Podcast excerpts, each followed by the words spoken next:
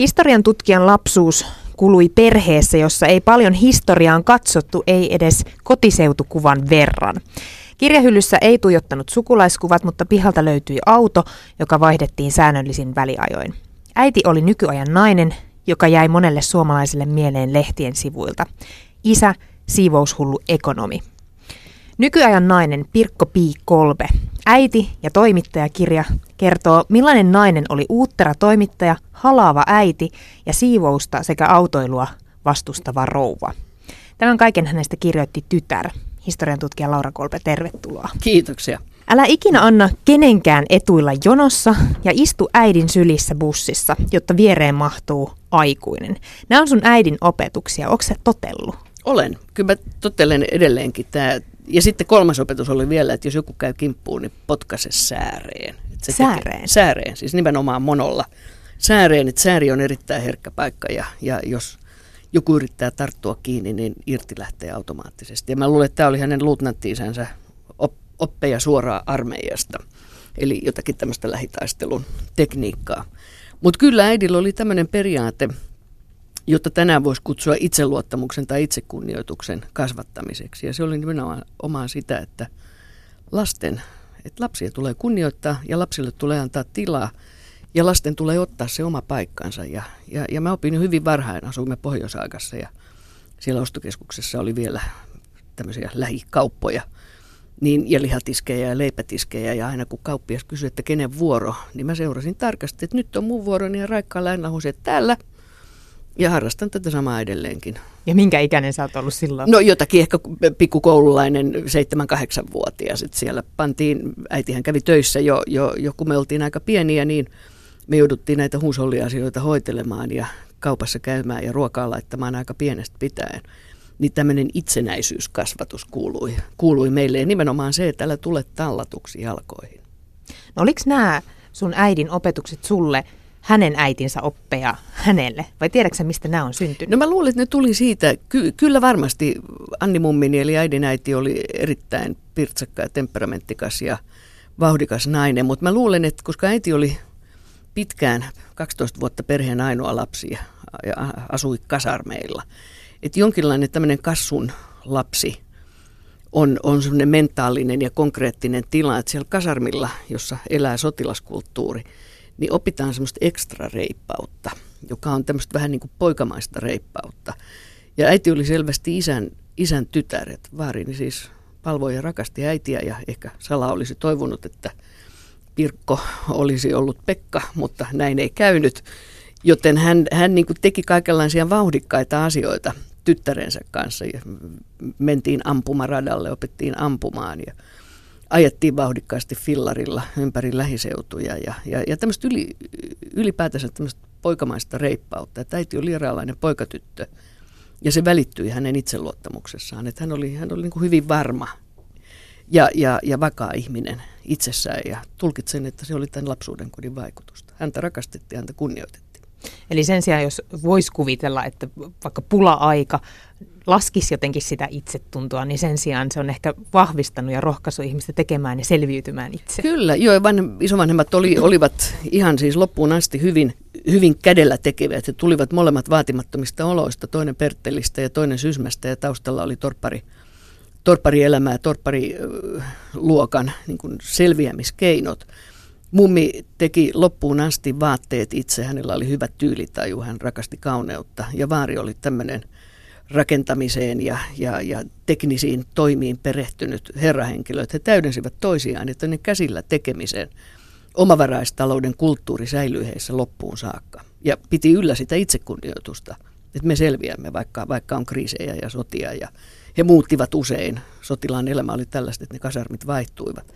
Niin se itsellisyys oli, oli tosi huomattavaa. Onko nämä sellaisia oppeja, mitkä nyt on siirtynyt sukupolvelta toiselle, että sä pystyt samalla tavalla siirtämään ne suoraan sun lapsille? No kyllä mä uskoisin, ainakin tämmöinen naisena olemisen jonkinlainen varmuus, että tietysti itse kävin tyttökoulun, Helsingin tyttönormaalilyseon, ja siellä tarttu ekstrana tällaista niin kuin tyttöreippautta. Että kun oltiin tyttökoulussa vain tyttöjen kesken, niin tytöt joutuivat hoitamaan kaikenlaisia asioita, puheenjohtajuuksia ja juhlien järjestämisiä ja projekteja ja yhteiskunnallisten keskustelukerhojen vetämistä.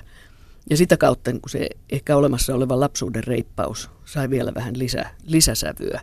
Mutta kyllä mä katson olevani äitini tytär tässä suhteessa, että, että hän, hän niin antoi aika vahvan itseluottamuksen ja hän antoi semmoisen asiantuntijaroolin ja hänen valtavan laaja yleissivistyksensä ja lukeneisuutensa toimi jossakin vaiheessa suurena inspiraatiolähteenä minullekin.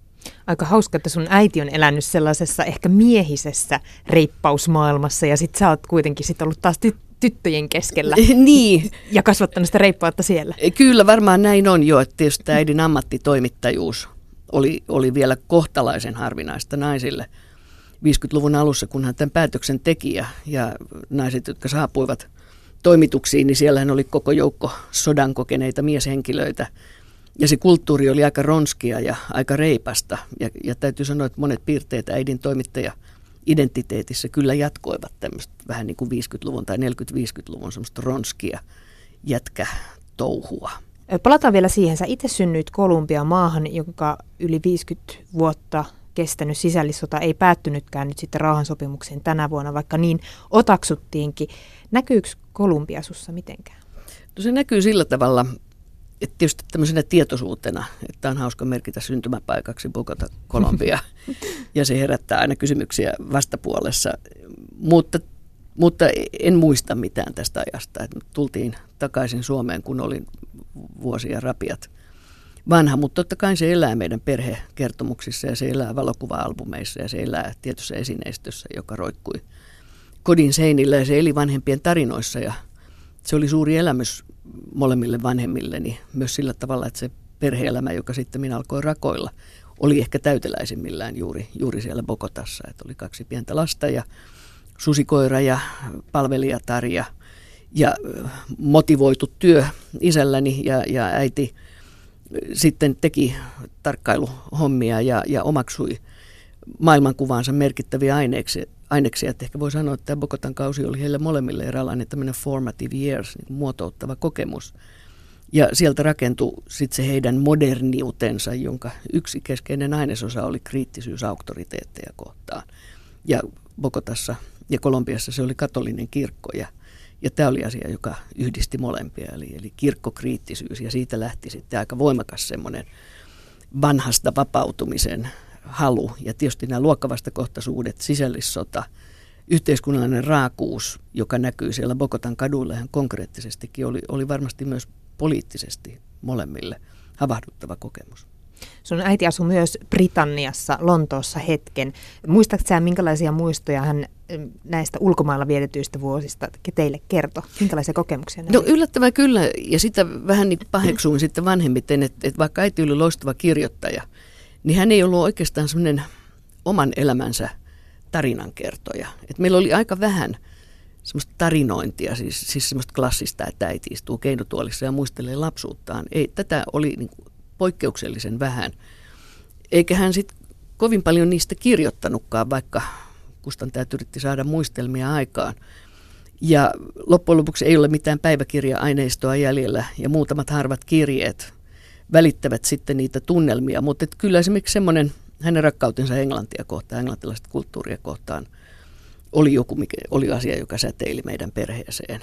Ja, ja se ilmeni hyvin monella tavalla. Katsottiin englantilaisia TV-sarjoja ja, ja jotenkin semmoinen englantilainen huumori, joka oli hänelle leimallista. Niin tämä Lontoon kokemus vahvisti sitä. Ja joku tämmöinen brittiläinen liberalismi tai siihen, siihen liittyvä toleran, toleranssin idea – kasvoi hänessä, hänessä esiin. Ja Englannissa hän tajusi sen, että hän haluaa toimittajaksi. Että sillä oli, oli hyvin monenlaisia alustoja, joita tämä brittikokemus hänelle, hänelle antoi. Voisiko tämä johtua, tämä tun äidin menneeseen palaamattomuus siitä, että hän oli siis ö, torpparitaustainen? Mm. Oliko, se, ol, oliko se häpeällistä? Tietysti elämänvaiheessa, kun harrastin itse tutkijana, olen pohtinut siis paljon yliopiston yliopistokoulutuksen roolia. Olin itse yliopistokoulutuksen kasvatti ja, ja paljon tämmöisiä yhteiskunnallisen identiteetin muotoutumiseen liittyviä seikkoja. Ja kun, kun pääsin sitten näihin luokkateemoihin 2000-luvun alussa, niin silloin mulla oli semmoinen tunne, että, että meillä kotona olisi voitu jotenkin avoimemmin, tai äiti olisi voinut avoimemmin olla ylpeä omasta taustastaan, mutta hän puhui siitä aika vähän. Ja sitten siihen liittyy mun mielestä, lapsihan tulkitsee jollakin tavalla perheessä olevia jännitteitä tai tummia sävyjä. Niin mulla oli semmoinen tunne jollakin tavalla, että, että ehkä se äidin ja hänen vanhempiensa tie, siihen tuli poliittisia erimielisyyksiä. Äiti oli aito 60-lukulainen ja, ja radikaali ja isovanhemmat eivät olleet. Että siinä, siihen alkoi kertyä semmoisia tummia pilviä isovanhempien ja äidin välisen suhteeseen. Ja mä tulkitsin ne jollakin tavalla, että hän niin kuin häpeää sitä omaa taustaansa. Ja samaan aikaan itse pidin ja edelleenkin pidän paljon luentoja ja esitelmätilaisuuksia juuri tästä suomalaisen yhteiskunnan sosiaalisista rakenteista ja huomasin, että monella muullakin on samanlaisia tuntemuksia, että ollaan lähdetty hyvin köyhistä ja vaatimattomista oloista ja joko ollaan kiitollisia tai sitten vähän niin kuin hävetään sitä taustaa. Ja sama koskee myös meidän yläluokkaa. Että jos lähdetään liian korkealta ja ollaan saatu liian paljon lapsena hyvää sosiaalista ja materiaalista, niin sitäkin saatetaan hävetä. Ja näin päädyin 2000-luvun alussa pohtimaan vähän laajemminkin tätä häpeän tematiikkaa ja siitä sitten ryhdyin laukomaan äidille vapaa-muodosteisia kommentteja. Ja huomasin, että hän ei ollenkaan pitänyt tästä sävystä, joka puheessani oli. Miten hän sitten reagoi? No, me suorastaan riideltiin. Eli, eli hän oli sitä mieltä, että hän ei häpeä, ja mä olin sitä mieltä, että okei, jos et häpeä, niin miksi tämä tarina, sukusi tarina ei niin kuin muodostu ikään kuin sellaiseksi kertomukseksi, josta voisi olla ylpeä. Ja siihen hänellä ei ollut mitään sanottavaa. Et me ei oikein päästy yhteisymmärrykseen tässä asiassa, ja 2007 julkaisin kirjan Katriina Järvisen kanssa, jonka nimellä, nimi oli Luokkaretkellä hyvinvointiyhteiskunnassa. Äiti luki sen ja hän ei niin kuin, jos ei nyt kehunut, niin ei nyt suoranaisesti haukkunutkaan, mutta ei mitenkään reagoinut siihen viestiin, jota muualta tuli sitten pali, aika paljon. Että, et meillä jäi niin kuin vähän tämmöinen epämääräisyys suhteessa tähän taustaamme ja mä oon sitten sen tulkinnut jollakin tavalla niin, että, että, että tämä modernin projekti – oli niin tärkeä hänen elämässään ja, ja hän oli niin, kuin niin voimakkaasti tulevaisuuteen katsovaa, että se mitä siellä menneisyydessä oli tapahtunut, niin se oli siellä olemassa, mutta se ei ollut millään tavalla hänelle identiteettiä rakentava. Mutta eikö tässä voi puhua niin, että sun äiti teki luokkahypyn? Voi. Nimenomaan hän, hän teki siis kyllä, kyllä mitä suurimmassa määrin ja itse olen siinä samassa luokkaretki junassa edelleenkin menossa eteenpäin. Mutta korostiko hän koskaan sitä, sitä nousua tai hyppyä? No ei oikeastaan, ja kun käytin tätä sanaa näissä meidän riidoissa, joka on tietysti aika ilkeä sana, pakko myöntää, mutta että, et, äitihän ei ollut mikään riitelijä, että oli helppo provosoida häntä, niin mä käytin tätä sanaa nousukas, koska mulla oli se voimakas tunne itsessäni, että olen, olen nousukas, kun alkoi nähdä sit sitä sukupolvien ketjua ja miten niin kuin nopeasti meidän suvussa oli noustu sieltä mummonmökin ja, ja, ja perunapellon äärestä juuri koulutusväylien avulla. Että äiti kävi kansakoulun ja oppikoulun ja pari vuotta yhteiskunnallista korkeakoulua ja minä menin yliopistoon ja, ja valmistuin tohtoriksi ja sain professuurin. Niin olihan tämä niinku hurja kertomus nousukkuudesta. Mutta tämä sana nousukas ei laskeutunut ollenkaan mihinkään pehmeään maaperään, kun äidin kanssa puhuttiin, vaan, vaan hän tulkitsi sen eri tavalla ja kuten sanottua, niin me ei tässä päästy samalle aaltopituudelle. Ja voihan se olla, että se on vähän hankalaakin jotenkin siinä, jos käyttää sanaa prosess kesken sitä mm. prosessia, niin jotenkin nähdä sitä. Kyllä, mikä... kyllä, kyllä, kyllä. Ja nähdä siis tavallaan se konteksti, jossa asiat ja ilmiöt tapahtuvat, eli tämä suomalaisen yhteiskunnan valtavan nopea rakennemuutos, joka mahdollisti juuri isovanhempieni kaltaisille kunniallisille ja kunnollisille henkilöille niin keskiluokkaan nousemiseen. Ja se keskiluokka tarjosi sitten alustan, josta seuraava sukupolvi ja vielä seuraava sukupolvi lähti liikkeelle. Ja nythän ollaan tuhannen taalan edessä, kun katsotaan, että miten sitten tämä meidän lastemme ja lastenlastemme sukupolvi, että onko se vielä sitä nousukiitoa ylöspäin – vai alkaako tapahtua tätä luokkaretkeä alaspäin ainakin, mitä tulee taloudelliseen vaurastumiseen? Niin mitä mieltä sä oot, Laura Kolpe? Mulla on ystäviä, jotka on asunut Britanniassa ja, ja kun he ovat muuttaneet takaisin Suomeen, niin he ovat olleet jotenkin järkyttyneitä siitä, että että onko täällä tapahtumassa takaisin tämmöistä mm. tiukkaakin luokkayhteiskuntaa? No kyllä, sanotaan näin, että mahdoimmeko siitä koskaan todellisuudessa vapautuakaan, mutta että ainakin – tähän modernin projektiin, joka on erittäin laaja käsite, niin siihen keskeisenä painovoimana kuului 60-luvulta lähtien alkanut keskustelu tasa-arvon ja demokratian ja solidaarisuuden ja, ja toleranssin lisäämisestä ja se merkitsi ennen kaikkea tulo- ja koulutuserojen tasaamista. Ja täytyy sanoa, että peruskoulu kansallisena hankkeena, yliopistojen perustaminen, maakuntia ja korkeimman opetuksen avaaminen, ammattikoulujen perustaminen, niin meillähän luotiin muutamassa vuosikymmenessä todellakin se portaikko, jota pitkin saattoi hankkia sitten sosiaalista ja koulutuksellista pääomaa. Ja pitkäänhän meillä kuviteltiin, että jahka valmistut maisteriksi, niin sinusta tulee paremmin ansaitseva kuin vanhemmistasi. Ja tätähän lupausta ei nyt ole voitu täyttää, että kaikki maisterit eivät työllisty ja työllistyessään eivät kuulu ylimpään tuloryhmään. Eli, eli että se on tämmöisiä lainausmerkeissä niin kuin petoksia ollut. Ja nyt sitten yllättäen tästä maaperästä kasvaa esiin perittyä varallisuutta ja yrittäjyyttä ja suvun ja kodin merkitystä, joka on toki siellä aina ollut olemassa, mutta että yhtäkkiä semmoiset vanhat luokkamarkköörit on taas täällä keskuudessamme.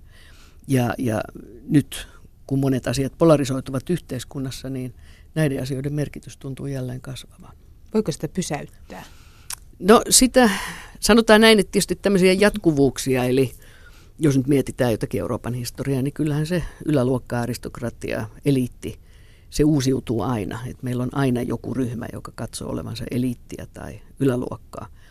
Mutta politiikkatoimenpiteillä voidaan luoda erilaisia keino, keinoja ja alustoja, joilla ainakin mahdollistetaan entistä laajemmille joukoille kouluttautua ja, ja, ja, ja työllistyä. Et mä sanoisin, että, että jos me luovutaan tästä unelmasta, joka suomalaisessa yhteiskunnassa on ollut voimakas, että lukeminen, kirjat, kirjastot, kirjallisuus, sanomalehdet, media, e, eli, eli juuri tämä sanan valta. Et jos me luovutaan siitä unelmasta, niin sitten me luovutaan jostakin aika olennaisesta. Et mä pitäisin tästä, tästä unelmasta kiinni. Ja se edellyttää politiikkatoimenpiteitä tai ainakin pyrkimistä sellaiseen politiikkaan, joka mahdollistaisi koulutuksen ja sosiaalisen pääoman kartuttamisen. Ja siksihän nämä hallituksen koulutusleikkaukset ja muut, nehän ovat synnyttäneet poikkeuksellisen voimakkaan keskustelun juuri meillä, koska koulutususkonto on täällä ollut suorastaan se vallitseva ajattelutapa. Mutta jätetään politiikka vähäksi aikaa, ei muuteta nyt yhteiskuntaa sen enempää, mm. mutta mennään tota sun historian kuvaan vielä. Teidän perheessä sitä ei oikeastaan ollut, mutta teillä oli auto mm. ja kuulemma vaihtui tiuhaa. Millainen rooli autolla oli teidän perheessä? Auto edusti modernia elämänmuotoa. Jostakin syystä isäni rakasti autoja. Hän hankki jo nuorena ylioppilaana kauppakorkeakoulussa ensimmäisen autonsa matkustaessaan IESEC-organisaattorina Länsi-Euroopassa ja ensimmäiset Volkswagenit tulivat meille jo 80, äh, anteeksi, 50-luvun lopulla. Ja isä oli intohimoinen, temperamenttikas ja eräällä tavalla välimerellinen kuski, jonka lempilausi oli se, että liikennesäännöt ovat idiootteja varten. Ja tämähän onnistui jonkin aikaa tämmöinen mentaliteetti, esimerkiksi turvavöitä hän ei käyttänyt koskaan. Ja, ja siihen malliin, ja hän oli räpsäkkä ja erittäin hyvä, hyvä kuljettaja. Ja äitini oli kaikkea muuta. Hän inhosi tekniikkaa ja pelkäsi autoja. Ja kun siellä oli karjuva temperamenttikas isäni etupenkillä, niin ajamisesta ei tullut yhtään mitään. Ja saatuaan ajokortin Bogotassa, niin se jäi se todella jäi hyllylle pölyttymään. Mutta autot oli sitten se tavallaan se tapahtumapaikka, jossa tätä perhedraamaa näyteltiin. Ja mun lapsuudessani, veljeni ja minun lapsuudessa kyllä esimerkiksi tämmöiset autojen pesut olivat ritualisoitua. Osa tätä isän ritualisoitua siivouskäyttäytymistä, että eikä riittänyt, että auto pestiin, vaan se piti kiillottaa. Ja sitten se parempi kärry, tämä englantilainen Triumph, sillä oli oma autotalli ja sitten sinne ajettiin. Tämä auto säilyi niin sille pantiin vielä lakanat päälle. Että se oli niin kuin täydellinen materialismin tällainen palvonta tapahtuma. No, osaan kyllä autot pestä. Edelleenkin pesen omat autoni mökillä, mutta... Onko lakana? Ei, ei lakana ei enää ole. Kyllä täytyy sanoa, että sen käyttöesine ulottuvuus on, on, on korostunut.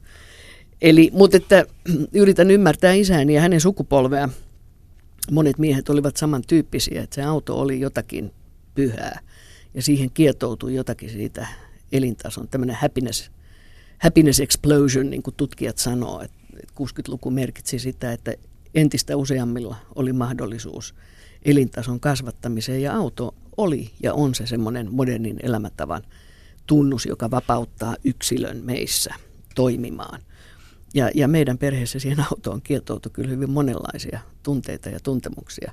Vähän huvittavia ja, ja, ja aika haastaviakin. Mennään siitä pihalta sinne sisälle. Jos teille ei harrastettu paljon antiikkia ja perintöesineitä, niin minkäla- mikä olisi esimerkiksi ollut teidän kodissa sellainen tavara, minkä sun äiti olisi napannut mukaan, jos olisi tulipalo sattunut? No hän sitten oikeastaan vanhemmiten, tai me tehtiin matkan Lontooseen etyksvuonna elokuussa 75 ja silloin niin kuin ensimmäistä kertaa äiti kiersi siellä Portobello Roadit ja, ja haki vähän semmoista englantilaista antiikkia ja hän nosti muutamia porsliiniesineitä, kuningas Henrik VIII ja Queen Elizabethin semmoiset posliinipystit ja sitten semmoiset merimieskoirat ja pari muuta juttua. Ja nämä oli jotenkin hyvin rakkaita esineitä. Että ehkä siellä se Old England tuli näkyväksi näiden esineiden kautta. Ja sitten oli vähän muutamia tauluja. Isä toi Puolasta semmoisen jännän mustan puhuvan Madonna-maalauksen. Siitä äiti piti kovasti ja se on, oli hänen sohvansa yläpuolella. Ja nyt se on minulla. Ja oli tällaisia muutamia asioita. Kirjat olivat hänelle rakkaita. Et kun äiti muutti lopulta sitten sieltä Pohjois-Aikan asunnosta keskustaan, niin kirjat lähtivät ensimmäisenä. Et se kirjojen läsnäolo, hän keräsi kirjoja, hän luki kirjoja useita, useita viikossa, niin ne olivat niin kuin hänen identiteettinsä eräänlaista keskeistä kulissimaisemaa. Oliko ne nimenomaan jotain tämmöisiä romaaneja vai tietokirjoja vai mitä? mitä no sekä että hänen rakkain tietokirjasarjansa oli Nyky-Suomen sanakirja, joka ilmestyi joskus, mitä hän Eikä vaan unilukemia. Ei, ei, ei, vaan ne oli todella. Ja sitten oli tämä Pharmaca Fennica, joka oli tämä lääkeluettelo, joka oli aina hänen ö, olohuoneen pöydällä, josta hän, kun hän oli kiinnostunut medisiinasta ja itsehoidosta, niin se kului hiiren korville. Ja sitten koko joukko dekkareita. Ja tämän kaltaisia tietokirjoja hän käytti paljon. Silloin hän oli vielä Otavan iso tietoisena kirja, se oli meillä hyllyssä ilman muuta. Grimmin kansojen historia. Ja tämä nyky-Suomen sanakirja oli ehkä, ehkä niitä, joita hän käytti ja palasi jatkuvasti uudelleen. Uuttera, tunnollinen taiteilija, hauska ja terävä. Tämmöisen kuvan mä sain Pirkko P. Kolpesta, sun äidistä, toimittajasta, kun mä luin sun kirjaa. Oliko teidän äidin ammatti teille lapsille jotenkin ylpeyden aihe? No siinä vaiheessa kyllä, kun alkoi ilmetä, sanotaan ehkä oppikouluvuosina 70-luvun alussa ja sen jälkeen kun äiti siirtyi Helsingin Sanomiin 67. Hän oli jo nimi Suomen Kuvalehdessä, koska hänen juttunsa olivat hauskoja ja poikkeuksellisia ja, ja erilaisia kuin se Kuvalehden semmoinen vanha suomalainen linja. Mutta ehkä tämä Hesarin Helsingin Sanomat oli, oli valtavan, se oli mammottimainen yhteiskunnallinen vaikuttaja – ja tämä perhetoimitus, joka silloin perustettiin 60-luvun lopulla, oli, oli niin kuin poikkeuksellisen ansiokas journalistinen areena, johon, johon näitä sitten palkattiin ja koko joukko muitakin lahjakkaita toimittajia. Ja perhetoimitus antoi äidille äänen ja se antoi auktoriteetin. Ja yhtäkkiä me vaan niin tajuttiin, että äidistä puhuttiin ja äidin juttuja luettiin ja niitä kommentoitiin ja siihen tuli palautetta ja hän alkoi esiintyä televisio- ja radio-ohjelmissa hänen äänensä alkoi kuulua laajemmin, niin kyllähän siihen liittyy semmoinen ilmiö, että ai, olet pii, piin tytär, kas, pikkupii saapuu tuolla. Eli, eli tämmöistä niin kuin... Ei sä olit pikkupii. Mä olin pikkupii, joo, joo. No tietysti sitten, kun itsekin alkoi kirjoittaa hyviä aineita ja tehdä jotakin teinilehteä ja eh, vähän niin kuin äidin jalanjäljissä. Taisin pyrkiä pari kertaa sanomaan osakeyhtiön toimittajakouluunkin – joka nyt oli vähän liikaa jo imitoimista. Onneksi en päässyt. Niin, tota, niin tuli semmoinen kyllä, että et hei äiti on jonkinlainen julkis. Häntä haastateltiin naistenlehtiin ja hän esitteli kesämökkiensä, kesämökkiensä puutarhaviljelyksiä. Ja siihen malliin, niin kyllä, kyllä, kyllä täytyy sanoa, että tuli semmoinen julkiksen tyttären asema. Ei siitä mitään hyötyä ollut, ei suoranaisesti haittaakaan, mutta että olisi välillä vähän rasittavaa että olla niin kuin äitinsä kautta elävä identiteetti. Et kesti vuosia ennen kuin siitä vapautui ja tuli tämä asetelma, johon äiti sitten viittasi 2000-luvun alussa, että häneltäkin kysyttiin, että ai sinä olet sen Laura Kolben äiti. Niin sitten oli jonkinlainen silta muodostunut näiden identiteettien välillä. Mutta en sano, jos olisi tiukkaa tehnyt, niin varmaan olisi vaihtanut nimeä. Mutta että kyllä siitä tiettyä hyötyäkin on ollut ilman muuta. Nimiä mieleen. Niin, tuossa tulikin aikaisemmin jo ilmi, että, että toimittajamaailma oli hyvin mies, mieskeskeinen siihen aikaan, mutta miten sun äiti saavutti sitten tällaisen aseman, että, että hän sai fanijoukon? Hän oli hyvä kirjoittaja, siis hänellä oli loistava, loistava kynä ja valtava mielikuvitus ja tätä kirjaa varten printtasin tai kopioon kaikki hänen juttunsa Suomen Kuvalehdestä tai ne, joissa oli nimi. Ja sitten Päivälehden arkistosta yksi käsin poimin kaikki äidin kirjoittamat jutut ja, ja luettuani niitä, siis noin 2000 A4, niin en päässyt kuin pintaa raapaisemaan to, todetakseni, että hän oli loistava kynä ja, ja oivaltava katse. Hän ei koskaan pyrkinyt, enkä tiedä, olisiko siellä Hesarin pojat edes sallineet, mutta hän ei niin pyrkinyt tämmöisiin pomohommiin tai, tai toimituspäälliköksi. Tai, eh, eikä hän, hän kokeili vähän ammattiyhdistystoimintaa, mutta sekään ei ollut hänen alansa. Hän ei ollut mikään järjestöihminen. Mutta hän oli kynän taiteilija ja loistava kirjoittaja. Ja jollakin tavalla esimerkiksi ne viikon vaihtuessa palstat, vaikka se kympin huuli on jäänyt ihmisten mieleen, niin, niin mä näen, että ne, hänen tyylilajinsa oli tämmöinen, mikä tänään on tämmöistä Facebook-kirjoittamista.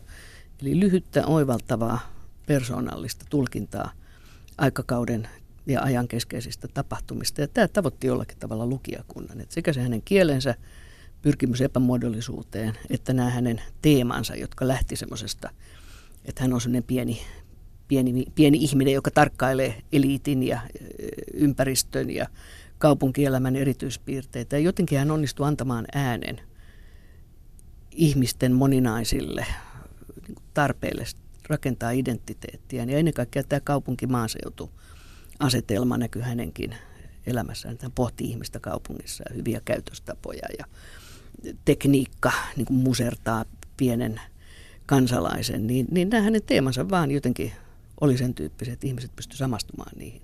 Ja tuli paljon positiivista palautetta, tuli yhtä sun toista roskaakin postiluukusta. Erityisesti nämä hänen kympin huulensa, jotka oli tämmöisiä aikakauden ilmapiiriin nähden aika kaksinaismielisiä ja, ja vähän seksuaalipainotteisia, niin niistähän ihmiset sekä kimmastuivat että ihastelivat. Eli, eli hän, hän niin kuin, hänen kirjoituksensa kosketti monia ja kun Hesari oli se auktoriteetti, oli kaksi Yleisradion kanavaa ja Helsingin Sanomat ja Hufvudstadsbladet ja Uusi Suomi, niin siinä oli Suomen julkinen elämä, niin, niin Hesarin painoarvo oli aivan valtava. Tiedän muuten joitakin tyyppejä, jotka kuulemma osti sunnuntai Hesarin pelkästään sun äidin juttujen takia. Eli kyllä... Se on totta. Se luettiin. Kari, Origo ja Pi oli nämä Hesarin kovat nimet, joiden, joiden merkitys on ollut huomattava. No miten nämä miehet sitten suhtautu sun äitiin, tai tiedätkö sitä taustaa? Pidettiinkö häntä vaan naistoimittajana, joka kirjoittaa hömppää? No sitä en usko, koska tämä perhesivujen valtava suosio oli, oli iso ja siellä ei todellakaan kirjoitettu vain hömppää. Että se, niin kuin kirjassa totean, niin mielestäni hänen kultavuotensa ja Hesarin kultavuodet oli 67-81, jolloin perhesivu oli ja, ja ajankohtaistoimitus oli huipussaan. Tehtiin hyvin monipuolisia juttuja erittäin suurella asiantuntemuksella. Mutta sitten 80-luvun alusta eteenpäin, viimeiset kymmenen vuotta, tapahtui jonkinlaisia rakenneuudistuksia Helsingin Sanomien toimituksissa. Ja mulla on sellainen mielikuva ja äidillä on se mielikuva, että hän joutui vähän marginaaliin. Sai pienemmän työhuoneen ja joutui lopulta maisemakonttoriin. Että siinä tapahtui jonkinlainen tällainen hänen arvostuksensa, ei ehkä suoranainen, mutta jollakin tavalla se työyhteisön ilmapiiri muuttui. Ja hän, hänen oikeastaan toimituksellinen työnsä jäi vain viikon vaihtuessa pakinan kirjoittamiseen ja jotakin 50- ja 60-vuotis haastattelujen tekemiseen. Että se hänen journalistinen huippukautensa osui siihen 60-70-luvun taitteeseen. Ja, ja voi olla, että, että siinä oli tämmöisiä toimituksen sisäisiä, sisäisiä järjestelyjä. En pysty niitä selvittämään, enkä ole haastatellut hänen aikalaisiaan. Mutta en tiedä, oliko naiseudesta haittaa vai, vai hyötyä. Hän oli aika kova nimi ja niin kuin totesit juuri, niin Hesari myi aika paljon näillä, näillä merkkihenkilöillään, Kari ja Origo ja, ja, ja Pi. Että oliko siellä toimituksen sisäistä kateutta, en, en pysty tähän, tähän sanomaan. Helsingin Sanomien historiaa kirjoitetaan juuri nyt kollegani Markku Kuisman toimesta, niin ehkä me saamme näihinkin kysymyksiin vastauksen piakkoin. Mistä muuten se lempinimi Pii oikein tuli? Se Kuka tuli, sen keksi? No se tuli lapsuuden lorusta, jota äiti kotonakin harrasti. Eli oli tämmöinen litania, pirkko pii, pipataa, pipalisko, pilliskukko, piis, piis, piis. Laura laala, pataa, lapalisko, lalliskukko, laas, laas, laas. Ja se tuli jotenkin, tätä voi, voi nyt harrastaa laajemminkin eh, tämän ohjelman jälkeen. Ja tämä pii tuli siitä. Ja, ja tietysti se liittyi nimeen Pirkko Pii.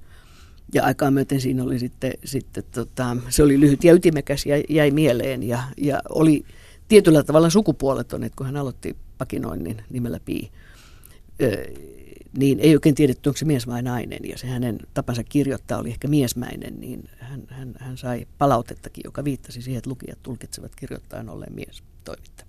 Laura Kolpe, sä kirjoitit siis sun äidin historiikin. Mistä sä sait tämän ajatuksen? No tämä Katriina Järvisen mun luokkaretkellä hyvinvointiyhteiskunnassa kirja oli semmoinen, että Katriina meni aika syvälle sukunsa historiaan ja minä silloin taustoitin enemmän ja, ja, ja sen pohjalta sitten Katriina jäi puhumaan. Tämä antoi mulle semmoisen perinnön tai velvoitteen, että hei sun täytyy kirjoittaa äidistäsi, että hän on kiinnostava ja sun täytyy kertoa sukusi tarina. Ja mä sanoin sitten pitkään Katrinalle, että ei, mä, mä en oikein osaa tämmöistä minä muotoa käyttää, että olen neutraali tutkija, etäännytän itseni aiheesta. Ja no aika pian 2008 äiti kuoli yllättäen ja oli muutamia surun vuosia, että se tuntui liian vaikealta lähestyä henkilöä. Mutta sitten vuodet alkoi kulua ja jäin todella miettimään, että, että äiti ansaitsee kirjan.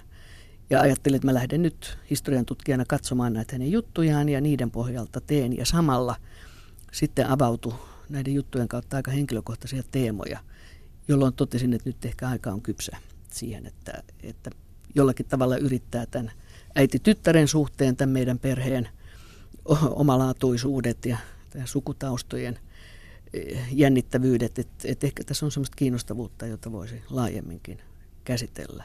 Ja näin sitten aika kerta kaikki oli kypsä, että ryhdyin vuosi sitten suunnittelemaan ja nyt tämä kesä meni kirjoittamisessa. Se tuntuu aika hyvältä, mä oon itse tyytyväinen ja positiivisesti yllättynyt tästä äitini valtavasta monipuolisuudesta ja hänen perinnöstään, joka mielestäni on monella tavalla hieno ja arvokas ja tärkeä osa suomalaisen journalismin historiaa. Itkettikö kertaakaan? No itketti se eka luku, jossa kuvaan viimeistä tapaamista. Me oli painanut mun sydäntä pitkään, koska siis viimeinen tapaaminen oli sitä, että minä siivosin hänen kotonaan, niin kuin olin tehnyt jo vuosia. Ja sitten oikeastaan itketti, kun viimeisen pisteen olin laittanut ja kaivoin jotakin äidin vanhoja ö, paperipinoja. Ja plups, sieltä tippui semmoinen kodin kuvalehden haastattelu 80-luvun puolesta välistä, jossa velini ja minä ja äiti poseerataan kuvassa.